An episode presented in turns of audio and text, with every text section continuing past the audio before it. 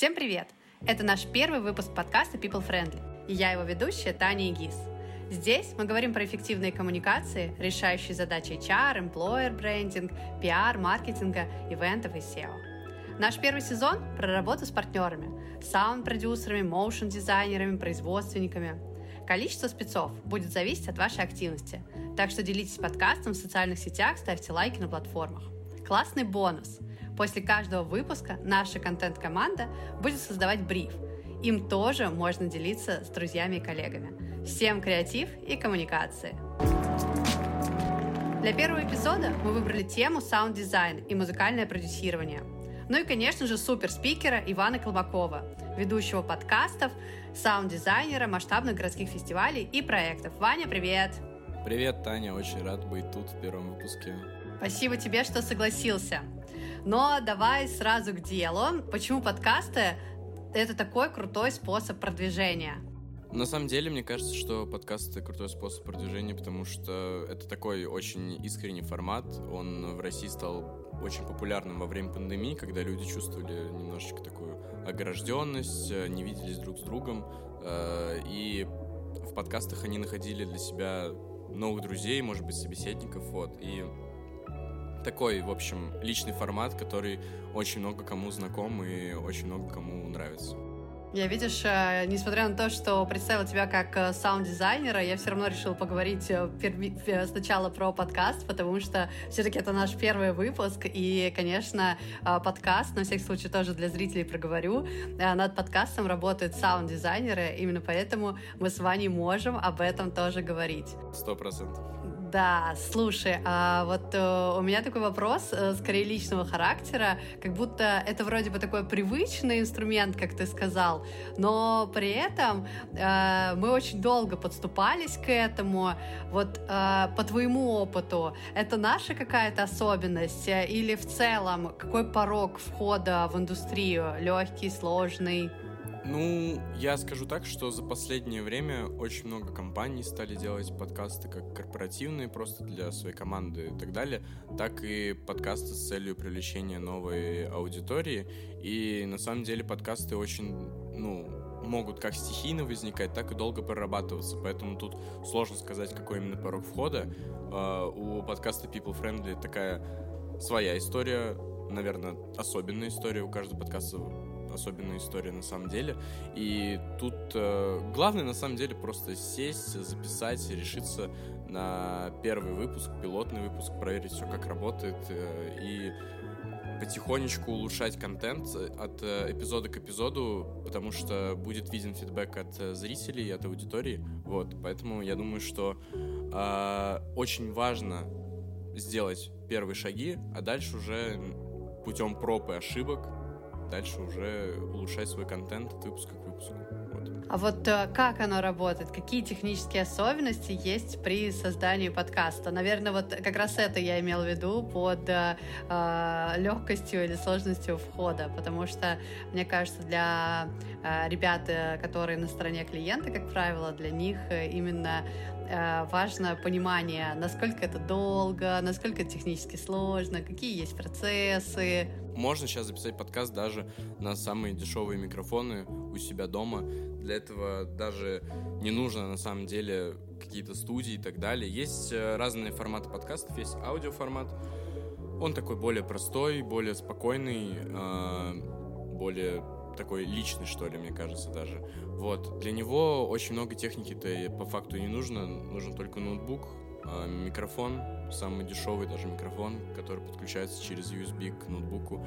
И, пожалуйста, ты уже подкастер, напиши сценарий, проработай тему, на которой ты хочешь общаться, и тебя получится первый выпуск. С видеоподкастами гораздо сложнее, на самом деле, потому что там нужно и больше оборудования. Но мы сегодня про саунд. Да, но мы сегодня про звук, поэтому про видео, наверное, говорить очень много не буду. Просто скажу, что если кто-то хочет делать видеоподкаст, есть специальные студии, на которых вам предоставят все оборудование, возможно, даже смонтируют вам выпуски. Вот, поэтому э, просто нужно решить, что для вас более комфортно, видеоподкаст или аудиоподкаст. Мы записываем аудиоподкаст, и нам это очень нравится. Скажи, а вот э, ты э, проговорил э, очень приятную вещь, что People Friendly подкаст особенный, и дальше добавил, что каждый э, подкаст особенный. Вот расскажи, э, выбор темы подкаста, разработки контента, как вообще найти свою нишу в подкаст-сообществе, как создавать уникальный конце, э, контент, как э, привлекать слушателей? Я сказал то, что подкаст People Friendly особенный, потому что этот подкаст на самом деле отличается от других тем, что мы предоставляем бриф для нашей аудитории, то есть имеется такое практическое наполнение, то есть мы не просто даем информацию, но еще и подкрепляем это все практикой.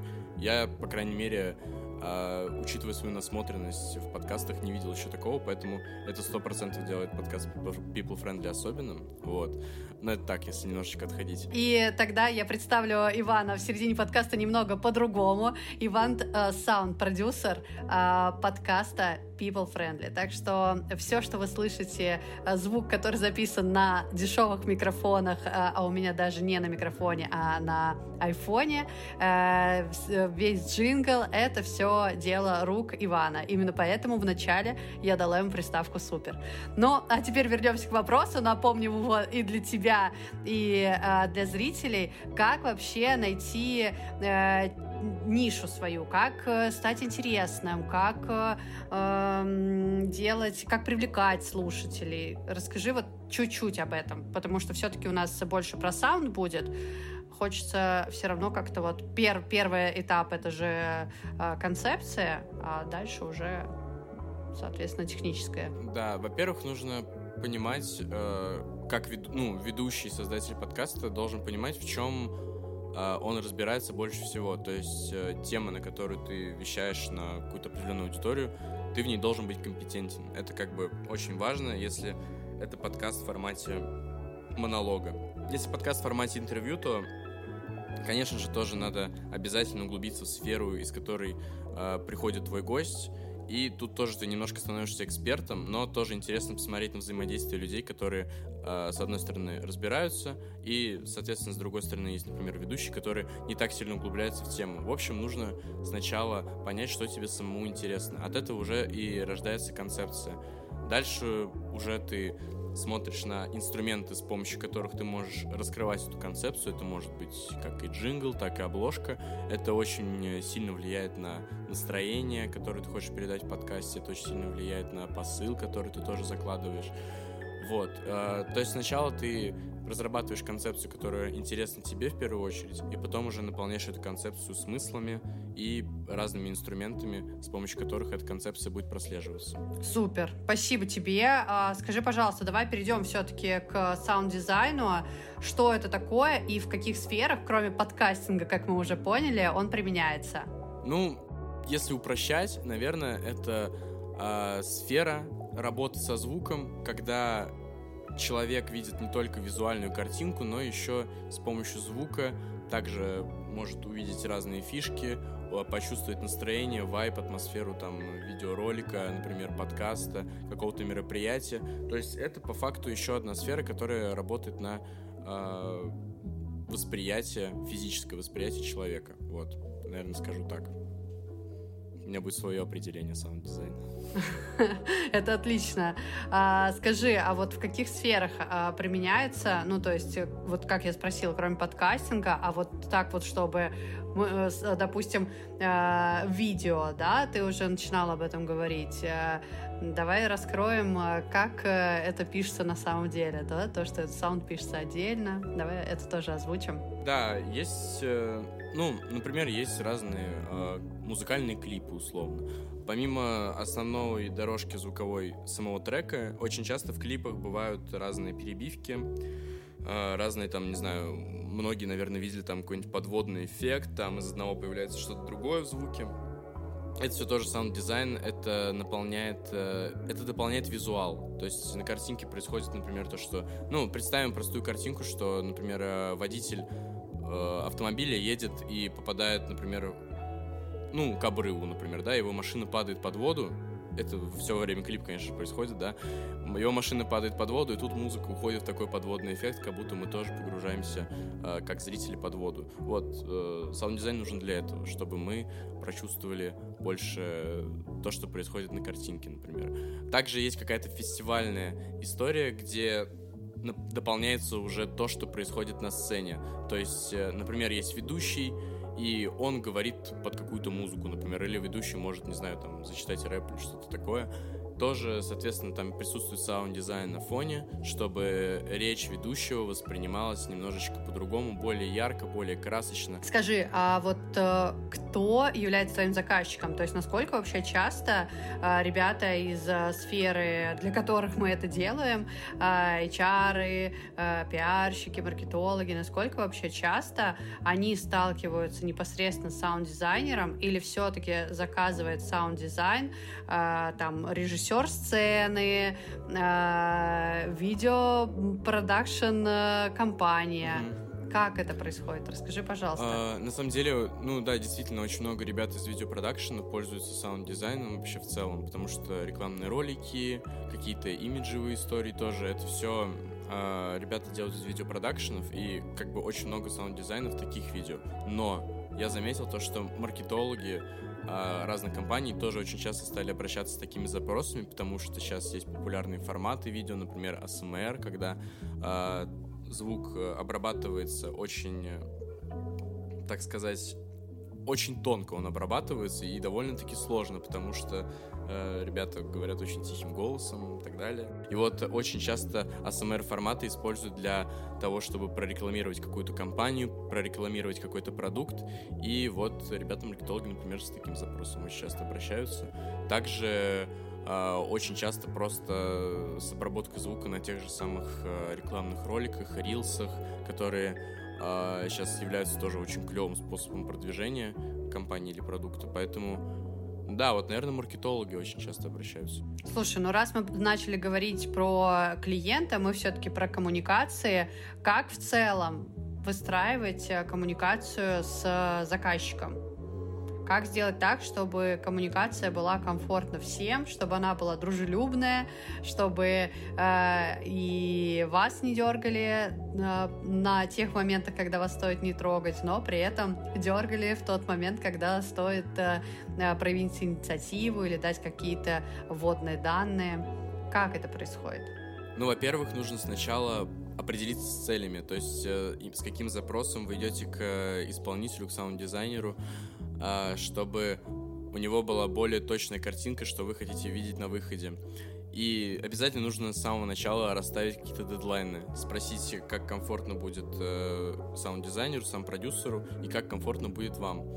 И тоже очень важное правило принять, что правки это нормально. То есть заказчик может давать правки, э, и как бы саунд-дизайнер тоже должен свыкнуться с мыслью, что правки — это абсолютно нормальная история, их приходит очень много. Как правило, они довольно мелкие, а, но от этого никуда не деться, потому что все хотят получить максимальный результат. Но, конечно, я понимаю, что вся, всех саунд-дизайнеров, видеографов, вот ребята из всей этой сферы а, больше всего, конечно, убивает рендер, потому что ты заходишь в программу, там меняешь э, какую-то одну детальку, и потом тебе надо рендерить всю дорожку. А можешь э, для наших зрителей сказать, что такое рендер? Рендер — это просто как бы соединение всего в одного и вывод дальше на устройство, короче, вот так, если простым языком говорить. Вот, э, поэтому нужно сразу, да, принять, что правки — это окей, нужно как-то жить с этим, стараться. И в целом тогда коммуникация между заказчиком и э, исполнителем будет э, очень даже комфортной и хорошей. Вот. Ну и, конечно же, уважительные отношения 100%. Это тоже очень важно, потому что все хотят работать в комфортных условиях. Я думаю, то, что заказчику будет приятно, когда э, саунд-дизайнер будет общаться очень уважительно и со всем пониманием, но также и саунд-дизайнеру будет приятно, когда заказчик с ним будет общаться спокойно и будет комфортная коммуникация, я считаю. Супер, спасибо тебе большое. А, вообще, на самом деле, хотелось э, напоследок э, тебя спросить про, э, знаешь, такое всегда в конце хочется про вдохновение от профессии, чтобы не только, чтобы все поняли, как профессионалы влюблены в саунд-дизайн и как какой-то классный инструмент. Поэтому расскажи, пожалуйста, почему он такой классный, чем ты вдохновляешься, как ты следишь за трендами. В общем, такая краткий спич про вдохновение. На самом деле, я очень много вдохновлялся вообще изначально музыкой, просто музыкой. Я очень сильно люблю музыку, я занимался и там всю жизнь. Вот, и все идет из любви к к этому направлению искусства, можно так сказать. И дальше уже эту любовь ты перекладываешь на какие-то практические штуки, то есть э, на работу над мероприятием, работу над э, видеороликом, над подкастом, что бы то ни было. И в любом случае это отражение какого-то творчества. И творчество это очень круто, творчество это то, что заставляет людей двигаться вперед и не как-то не утонуть в рутине, что ли. Вот. И поэтому для меня это всегда было каким-то проявлением творчества. Я очень люблю это делать, поэтому я считаю, что как раз-таки саунд-продюсирование и саунд-дизайн могут э, дать возможность не только э, ре- реализовывать свой творческий потенциал, но также и зарабатывать этим себе на жизнь, э, знакомиться как можно больше с очень крутыми людьми из э, сферы вообще, из креативной сферы, из э, сферы, которые мы обсуждаем в подкасте вообще в целом. Вот, поэтому я считаю, что это очень клевый инструмент для того, чтобы просто быть счастливым человеком, что ли, для того, чтобы ты понимал, что ты работаешь и занимаешься любимым делом. Вот, как-то так, такой романтический ответ был ну, довольно-таки. Ой, ну спасибо, это было супер, да, действительно романтично. Спасибо тебе большое. Во-первых, спасибо, что э, пришел, Э, спасибо, что пишешь э, клевый джингл и обрабатываешь нашу э, речь от всяких э, э, которые ты, возможно, тоже, тоже вырежешь, но думаю, что в этом эпизоде, в, в этом моменте нет. Спасибо тебе большое, еще разок. Спасибо большое, что позвали, очень приятно. Будем работать дальше. Друзья, спасибо, что дослушали до конца. Я напоминаю, что в информации о подкасте вы сможете найти ссылку на бриф, чтобы качественнее выстраивать коммуникации с профессионалами. Всем пока!